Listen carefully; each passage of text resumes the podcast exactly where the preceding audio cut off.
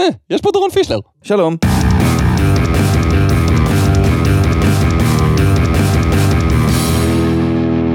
שלום לכולם, אני גל, איתי נמצאים חגי, היי. וליבי, היי. ודורון. הוי.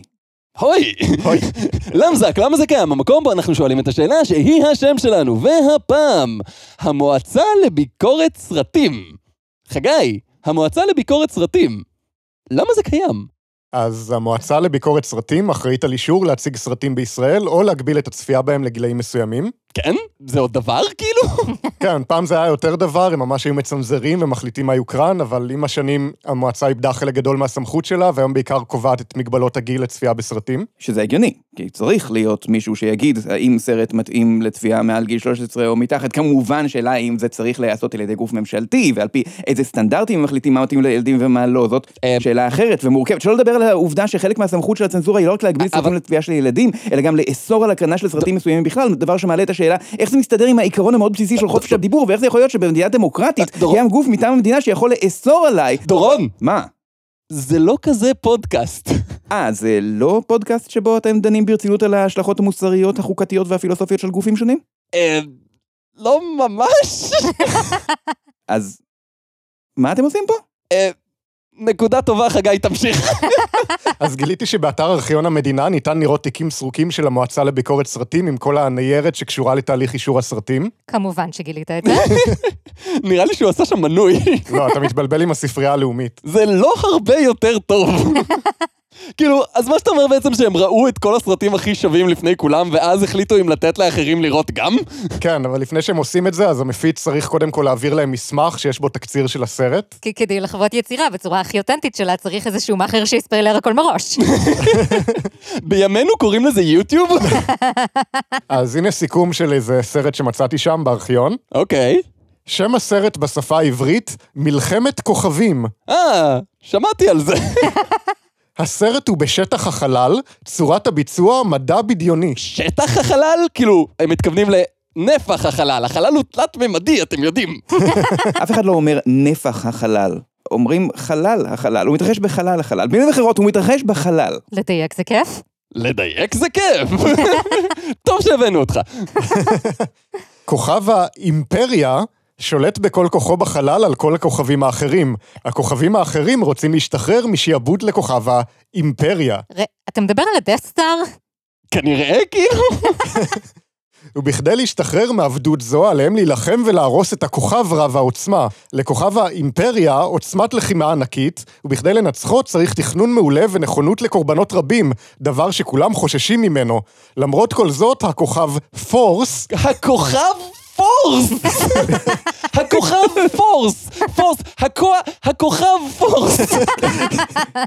לוקח על עצמו את הסיכון, ולאחר מאבק קשה מצליח להכניע את כוכב האימפריה, כך שלאחר מצב זה, שאר הכוכבים משתחררים בתלות מכוכב האימפריה. סוף.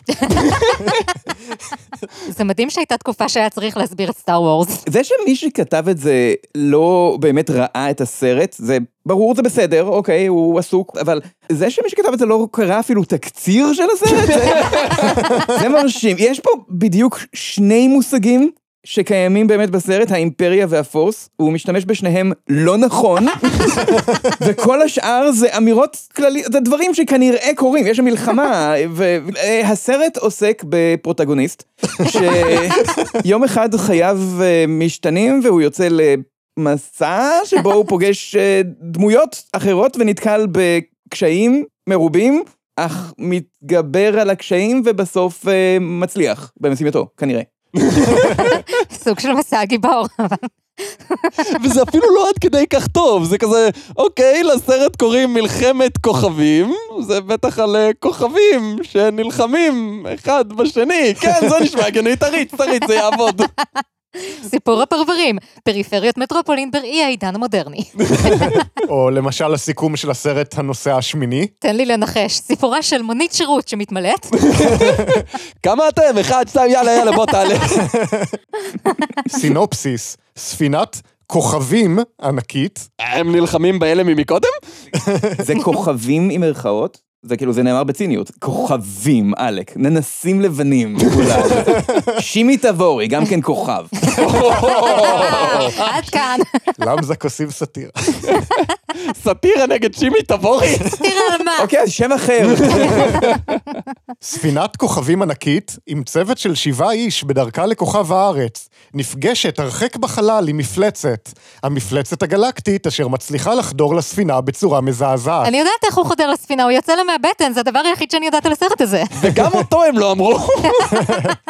בניסיונם הנואש להילחם במפלצת הזאת, עובר הצוות תקריות רבות אשר אינן ניתנות לתיאור באכזריותן. שזאת דרך יפה לומר, התעצלתי להוסיף תיאור. שיעורי הבית שלי כל כך מוכנים שאי אפשר לראות אותם מרוב השקעה. בטוח לגמרי שזה רעיון חכם כשאתם מגישים סרט לוועדת הצנזורה, לטעון שהוא כולל קטעים שלא ניתנים לתיאור באכזריותם? אתם מעוניינים שיאשרו לכם את הסרט? הצוות נלחם בכל כוחו בכל האביזרים שניתנים בידם, אבל שישה מאנשי הצוות נופלים קורבן למפלצת. ספוילר. האם ספינת הכוכבים עם הניצול האחרון שנשאר מהצוות תצליח להשתלט על המפלצת? ניצול, זה, הם לא באמת ראו את הסוף של הסרט. אז היא מצליחה? ליבי, את שוב בצד של המפלצת? זה הם שנדחפו לטריטוריה שלה. את יודעת שיש בסוף הסרט חתול, כן? היי, יש חתול. הנושא השמיני תמיד היה החתול, הוא הגיבור של הסרט הזה. המפלצת זה בכלל נושא התשיעי, הוא לא קשור. אבל לא כל הסרטים מאותה תקופה היו לעיתים על זמניים. אבל כל אלו שזוכרים הם כן. מעניין איך שזה עובד. חלק גדול מהסרטים שהוקרנו בזמנו בקולנוע היו סרטים איזוטריים דלי תקציב, שלא ממש ברור למה עשו אותם. כן, והיום הם בעיקר מוקרנים בסלון שלי עם חברים. הרבה מהסרטים האלה נשכחו לגמרי, אבל הם זכו להנצחה בתקציר שלהם שנשלח לצנזורה. אנדרטה מפוקפקת לסרט באיכות מפוקפקת, נראה לי מתאים. הנה לדוגמה הקלאסיקה שמוכרת בכל בית, סרט בשם ארגומן, זה סרט של מארוול, לא? ארגומן, ארגומן, הופך לכיסא ארגונומי. כבר כוח על יותר טוב מרוב כוחות העל. האמת שזה שימושי, כן. סליחה, אתם לא קראתם עכשיו לקלאסיקה האיטלקית הידועה משנת 1967, ארגומן, או בשמו הבלעז, Argoman, The Fantastic Superman, סרט איזוטרי דל תקציב ולא ידוע, נכון? אתה ראית את זה? בוא לא נגזים, אני ראיתי את הטריילר. זה טריילר ממש מעולה, אבל ארגומן הוא איש עם חליפת סופרמן בצבע צהוב דהוי, ולפי הטריילר יש לו כוח על אחד, הוא לפעמים מרים את היד שלו, ואז הוא אומר, kill each other, ואז אני מניח שאנשים אחרים הורגים אחד את השני, לא, לא רואים מה אה, קורה. חוץ מזה יש לו כוחות על שכוללים את היכולת לרוץ לא מאוד מהר. ולקפוץ לא גבוה במיוחד, ולפעמים לבעוט באנשים, הוא נראה איש די נורמלי בתור אה, גיבור על. יש קטע בטריילר שבו הוא רץ למעקה בגובה מטר, וקופץ מעליו, למרות שיש שער פתוח במרחק של שני מטר ממנו, כנראה כדי להדגים את היכולת המדהימה שלו לקפוץ מעל דברים שבן אדם מבוגר עם כושר סביר יכול לקפוץ מעליהם. אז הנה התקציר הרשמי של הסרט. אוקיי. הכתר הבריטי נגנב באופן מסתורי. המשטרה חושדת בארגומן, רק הוא יכול לבצע פשע כזה ללא עקבות. אז זה עקבות. כן, הוא לא יכל להשאיר איזושהי שערה בלונדינית שאפשר יהיה לתפוס עם פינצטה ולשים בשקית ניילון ככה? כן, ככה הם היו חושדים במקום בסופר ארגו, שזה בדיוק אותו דבר, אבל עם בלונדיני והשיער נושר הרבה. המפקח מהסקוטלנד יארד מתקשר לידידו האציל, אשר עוזר לו מדי פעם בפתרון פרשיות מסובכות, אך הוא אינו יודע שזהו ארגומן בכבודו ובעצמו. איזה טוויסט. תראי, מצד אחד זה ממש ישן, אז זה היה פחות קלישאה בזמנו, מצד שני... כן. באותה עת עסוק ארגומן בבילוי נעים בווילה שלו על שפת הים, ועל ידי סוגסטיה וטלקינזיס. מביא לזרועותיו נערה יפהפייה ומתעלס עימה. יש לי הרבה שאלות על הבחירה במילה להתעלס. דבר הגוזל את כוחו העל-אנושי לשש שעות רצופות. קוראים לזה להירדם, זה לא בדיוק גזילת כוחות, כן? בינתיים מקבל המפקח מכתב בו כתוב שהגונבת היא מלכת העולם, אשר מבקשת שייתנו לידה תוך שש שעות את המירנדורף. המירנדורף? המירנדורף? נירנדורף? מהו המירנדורף? או, זה מה שרצינו לדעת. זהו יהלום ענק שנוצר מפיצוץ אטומי ואשר בעזרת האנרגיה העצומה שבו אפשר לעשות המון דברים. זה הניסוח במקור? כן. אפשר לעשות המון דברים, כל כך פואטי. ארגומן מבין שיש קשר בין נטרולו לשש שעות לבין מלכת העולם. אה, היא כאילו לוקחת לו את הכוחות, היא שואבת לו את הכוחות והוא ישן, והיא עכשיו עם הכוחות של ארגומן. אז בעצם זה לא הוא שהשתמש בכוחות שלו כדי לנצל נערה יפהפייה, אלא נערה יפהפייה היא זו שתמרנה אותו בעזרת כוח הסקס שלה. איזה טוויסט! למזלו, הוא היה חכם מספיק לתת לה לעשן סיגריה רדיואקטיבית, וכעת, בעזרת מד הגייגר שלו, הוא מגלה את מקום הימצא, פריז. יואו דוג, שמעתי שאתה אוהב סרטן, אז שמתי לך חומר רדיואקטיבי בסיגריה כדי שתוכל לעשן חומר קרצינוגני בזמן שאתה מעשן חומר קרצינוגני. הוא חש לשם ומגלה שהיא נמצאת בבנק הלאומי. ומה היא עושה שם? כמובן, מרוקנת את קופת האוצר הצרפתי. שנמצאת באופן מאוד נוח בתוך חזיר ורוד גדול כזה עם פתח למטבעות מלמעלה. אה, ראית את הסרט? היא מפזרת חלק מהכסף ממטוס מעל פריז ומודיעה שתוציא את כל הכסף לשוק אם לא ייתנו לידיה את המירנדורף, ואז כמובן תשקע צרפת באינפלציה איומה. רגע, התוכנית המרושעת של הנבלית המרשעת היא לגנוב כסף מהעשירים ולחלק אותו בחינם? תראה, היא לא הדפיסה עוד כסף, הכי הרבה שזה יכול לעשות זה לצמצם פערים חברתיים.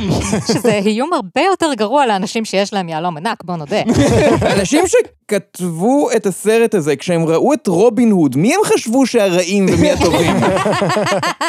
המלכה מציעה לו להיות יועצה, את תשלוט על העולם כולו, אך הוא לועג לה. אני לא מאמין שיש באותו טקסט את הביטוי להיות יועצה את תשלוט על העולם כולו, יחד עם אפשר לעשות המון דברים. ארגומן מתנער לפעולה, ובסדרת פעולות מרשימות הורס את כוחה ואף מביא להשמדתה של המלכה השאפתנית, וחוזר שמח וטוב לב לווילה המבודדת שלו. וכך העולם ניצל מצמצום פערים חברתיים. אפשר שפעם אחת אני לא אמצא את עצמי בצד של הנבל? רק פעם אחת, אחת מסכנה? תראי, הגיבור הוא פושע מפורסם ששוכב עם נערה צעירה, רוצח אותה וחוזר לווילה שלו. אז הפעם, לא.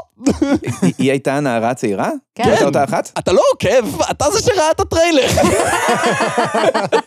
עוד משהו ששמתי לב אליו בתקצירים האלה זה שכל סרט אקשן עם אלמנטים של פנטזיה פשוט דחפו לו את המילה סופרמן לשם, בלי קשר לשם המקורי שלו באנגלית. אה, אתה מתכוון כמו בבטמן נגד סופרמן, שאני לא יודע מי הדמות הזאת, אבל זה לא סופרמן. לא, אני מתכוון כמו בשובו של הסופרמן, או בשמו המקורי Supersonic Man. תראה, יש פה סופר, ויש man. לא ברור לי מאיפה הם הביאו את שובו, אבל... סוניק. בטח, למה לא? אה, Supersonic Man זה, אתה רואה את החצי הראשון של סופרמן, אז אתה עושה פוז, אז אתה רואה את הסרט סוניק, ואז אתה חוזר לסופרמן.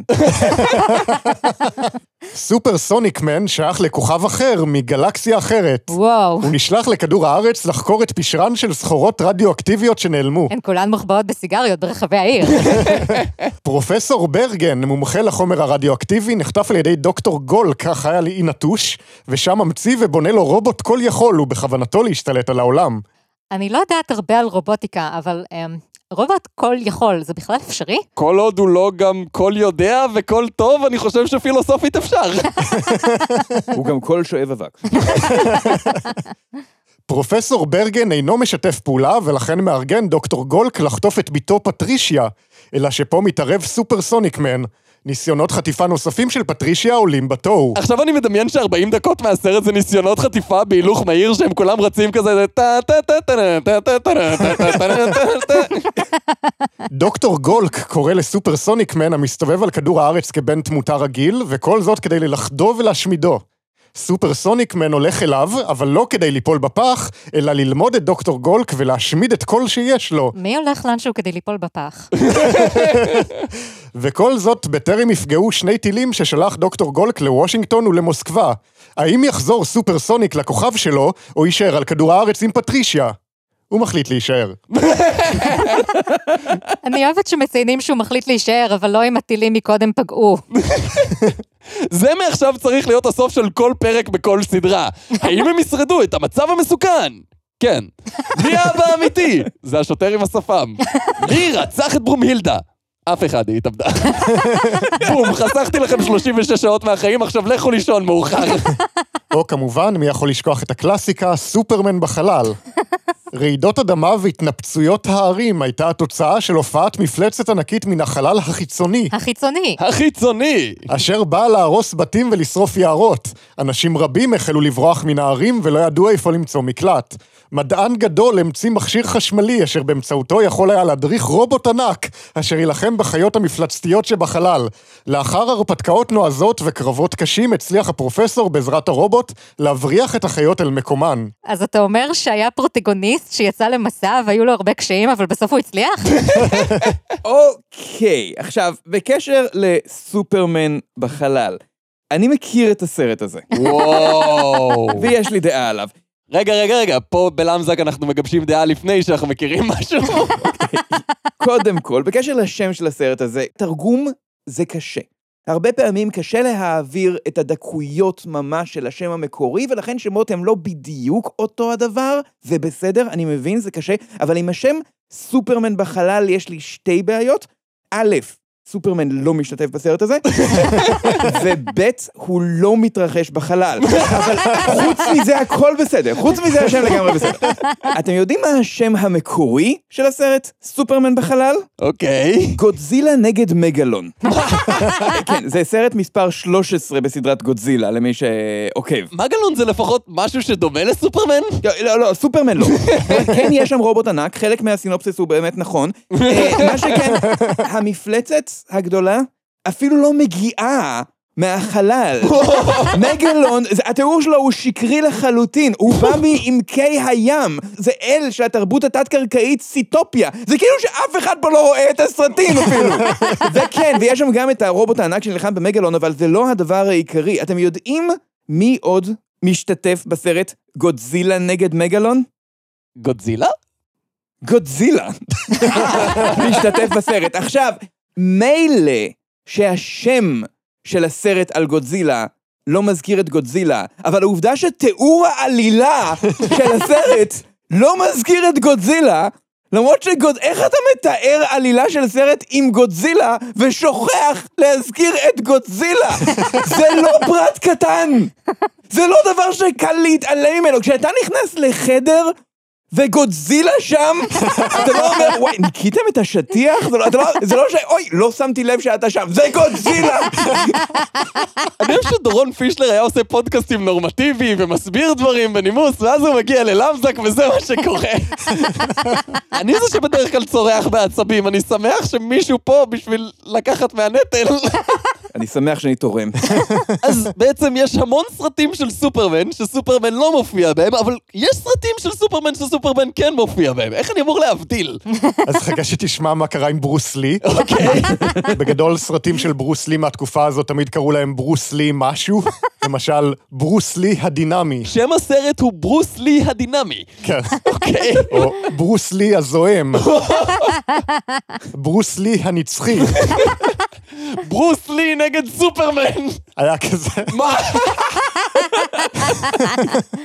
זה מצוין, זה חוסך זמן. כאילו, למה להמציא שם לסרט החדש של כריסטופר נולן בכיכובו של שוורצנגר, אם אפשר לקרוא לו הסרט החדש של כריסטופר נולן בכיכובו של שוורצנגר? שתיים! בחלל! ראיתם את ברוס וויליס יורה ברעים שתיים? וין דיזל נוסע במכונית ממש מהר? נחשים על המטוס? אה, היה כזה. העניין עם ברוס לי, שזה חלק מתופעה קולנועית כלל עולמית שקרתה באותו זמן, שיש לה שם. Bruceploitation. Brucesploitation.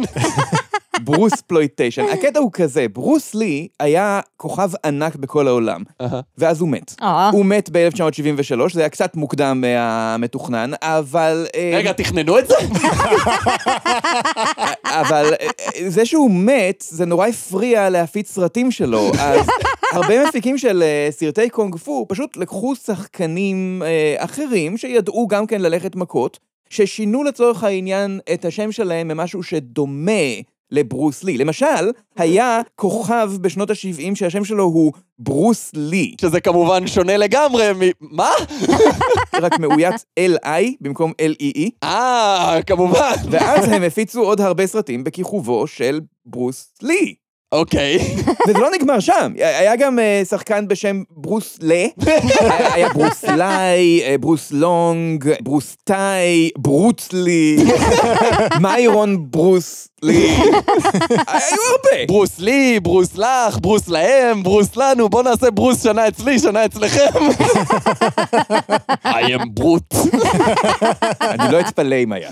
כאילו, זה ממש יפה שהם טרחו לעשות את זה, אבל בארץ תכלס לאף אחד לא היה אכפת. ובגדול, כל סרט קונג פו שיצא בשנות ה-70, לא משנה אם היה שם את ברוס לי, אם היה שחקן שנשמע כמו ברוס לי, או שום דבר מזה, קראו לו ברוס לי. למשל, סרטים כמו ברוס לי הקשוח, שזה סרט שאין בו שום שחקן שיש לו שם שדומה לברוס לי. גם את הסרט הזה אתה מכיר? לא. אבל בדקתי, אבל בדקתי. ברוס לי החזק מכולם. מכות ברוס לי, פה הם אפילו לא ניסו, כאילו, מכות ברוס לי, יאללה, בוא, בוא, תריץ. ברוס לי באמסטרדם, ברוס לי כוכב עליון. קוראים לי ברוס לי בכיכובו של ברוס לה. אין כמו ברוס לי, דווקא נראה שיש די הרבה כמו ברוס לי בסך הכל. ברוס לי מכה שנית, ושלישית ורביעית, אני מניחה. רעם הקונג פו של ברוס לי, נקמתו הגדולה של ברוס לי, נקמת הדמים של ברוס לי, ברוס לי נגד האיש הביוני, וברוס לי הנוקם, שזה לא עם ברוס לי, אבל זה עם ג'קי צ'אן. אבל הוא לא מספיק חשוב שיקראו על שמו. כן. מי קהל היעד של כל הסרטים האלה שברוס לי מופיע בשם שלהם, אבל לא בסרט עצמו? מעריצים של ברוס לי. שלא יודעים איך הוא נראה. כאילו, זה חתך האוכלוסייה המאוד דק והמאוד איכותי של אנשים שישלמו כסף רק בגלל שברוס לי מופיע בסרט, אבל אז הם יגיעו וברוס לי לא מופיע בסרט ויגידו, טוב, נו, כבר יש לי פופקורן וזה, הכיסא נוח, יאללה, בוא נשאר עד הסוף. יש לי עוד שאלה קטנה בקשר לדבר הזה, באמת, שאלה, שאלה קטנה. איך זה חוקי העסק הזה? כאילו מילא, אם אתם מדברים על סופרמן, שנגיד שזו לא הפרה בוטה של זכויות יוצרים, למרות שזאת כן, ברור שזה כן, אבל ברוס לי הוא בן אדם, הוא איש אמיתי שקיים, היה קיים. איך לפרסם סרט עם השם ברוס לי, כשברוס לי לא משתתף בו, זה דומה להיות חוקי. איך זה לא הטעיה בוטה וברורה של הקהל? אתה מכיר את כל השירים האלה שכתוב עליהם לחן עממי? אז כזה. אני דווקא חושבת שאם ברוס לי כבר מת, אז אף אחד לא יכול לתבוע אותם על גנבת זהות ואין שום בעיה. אני די בטוח שזה לא עובד ככה. אה? ואם נגיד, יש מפיץ סרטים כזה שלא אכפת לו לשקר לקהל, זה לא בדיוק מסוג הדברים שגוף ממשלתי שהתפקיד שלו זה לבדוק סרטים לפני ההקרנה שלהם, נגיד, הוועדה לצנזורה אמור למנוע? זאת אומרת, הם מגינים עלינו מאלימות ומילים גסות, אבל הונאה ברורה, זה לא אכפת להם? תשמע, זה הוועדה לביקורת סרטים, לא הוועדה לביקורת חוקים. זה לא הוועדה לביקורת ברוס לי. פרק זה מוגש לכם בחסות סיפורה הטרגי של אישה בגיל המעבר, המתמודדת עם מות בן זוגה אחרי ניתוק קשר עם הילדים. צפו במאבק הקשה נגד הדיכאון, החרדה והריקנות. בסרט החדש, סופרמן וברוס לי נגד הדינוזאורים מהחלל עכשיו בקולנוע, אחר כך פחות אבל השיא של התופעה הזו היה כשעשו סרט שבו כל החקיינים של ברוס לי שיחקו את ברוס לי בו זמנית. אז הם עשו כזה Avengers שכל הברוס לי וברוס לים וברוס לי וברוס לה וברוס לך וברוס לא, כולם התאחדו לרובוט ענק. שנלחם בגודזילה. הסרט נקרא השיבוטים של ברוס לי, והוא יצא בשנת 1980. כן, כי ציפיתי שיקראו לזה ברוס לי, ברוס לי, ברוס לי, ברוס לי, ברוס לי. לפי ויקיפדיה, הסרט הוגדר בתור הר רשמור של סרטי ברוס לי. מה שזה לא אומר. כאילו, מה לא ברור? לקחו את ברוס לי, חצבו אותו בסלע בארצות הברית ארבע פעמים, אחד ליד השני, מסתכל בזוויות שונות כזה. לא נשמע סרט נורא מעניין פשוט. הוא חוצב בזמן אמת. העלילה של הסרט היא שברוס לי מת, אבל אז מדען בשם פרופסור לוקאס לוקח דגימות מהמוח שלו, ואז הוא מייצר מזה שלושה שיבוטים של ברוס לי כדי שיילחמו בפשע. רק שלושה? למה? יש פה מלא. נגמר לו המוח באמצע. גם לי נגמר המוח באמצע. השיבוטים נקראים ברוס לי 1, ברוס לי 2 וברוס לי 3, ומשחקים אותם דרגון לי, ברוס לה וברוס לי. צורת הרבים של ברוס לי, זה ברוס לים או ברוסי לי? זה ברוסלאי, זה בלטינית. אז השיבוטים של ברוס לי פוגשים את הסוכן המיוחד צ'אק, שגם אותו משחק חקיין ברוס לי, שקוראים לו ברוס טאי. ואחרי שמבצעים את המשימה, הם חוזרים להונג קונג, אבל אז הפרופסור גורם להם להילחם אחד בשני. כמובן. הייתי צריך מערכה שלישית ונגמרה לי העלילה אחרי 20 דקות. ואז השיבוטים יוצאים משליטה ומתחילים להרוג את כל העוזרים של המדען, אבל בסוף ברוס לי שלוש מת.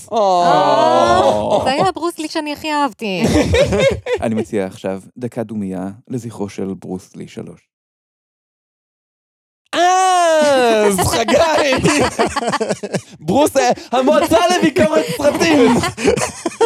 למה זה קיים? כי מישהו צריך להנציח יצירות מופת קלאסיות כמו משפחת ברוס לי בסוגריים הסנדק הסיני. אה, זה היה פרק 82 של למזק, בו דיברנו על הוועדה שעושה צנזורה, ובכלל לא הגענו לחלק שבו היא עושה צנזורה. כן, היה לי קטע שלם על צנזורה של סרטים למבוגרים וכאלה, אבל אז אמרנו שנארח את דורון פישלר, ואז זה פשוט לקח פנייה לכיוון לא צפוי. כי דיברתם על ארגומן ועל סופרמן בחלל ועל ברוסלי 2 נגד ברוסלי 3, זה הרבה יותר מעניין. אז כן, הייתה חתיכה שלמה של מלא טקסט על הוועדה הזאת, וכל מה שהיא עושה, ואיך היא עובדת, וכאלה, שפשוט לא הגענו אליו. חלק שתיים. אולי. חוץ מזה, המון המון תודה לדורון פישלר, אחד הפודקסטרים הגדולים והמשמעותיים בארץ, שמלא זמן אמרנו שנביא להתארח, והוא אשכרה הסכים וזה לקח המון זמן, אבל בסוף זה קרה. זה באמת לקח המון זמן, אנחנו מדברים על זה שנים. שנה.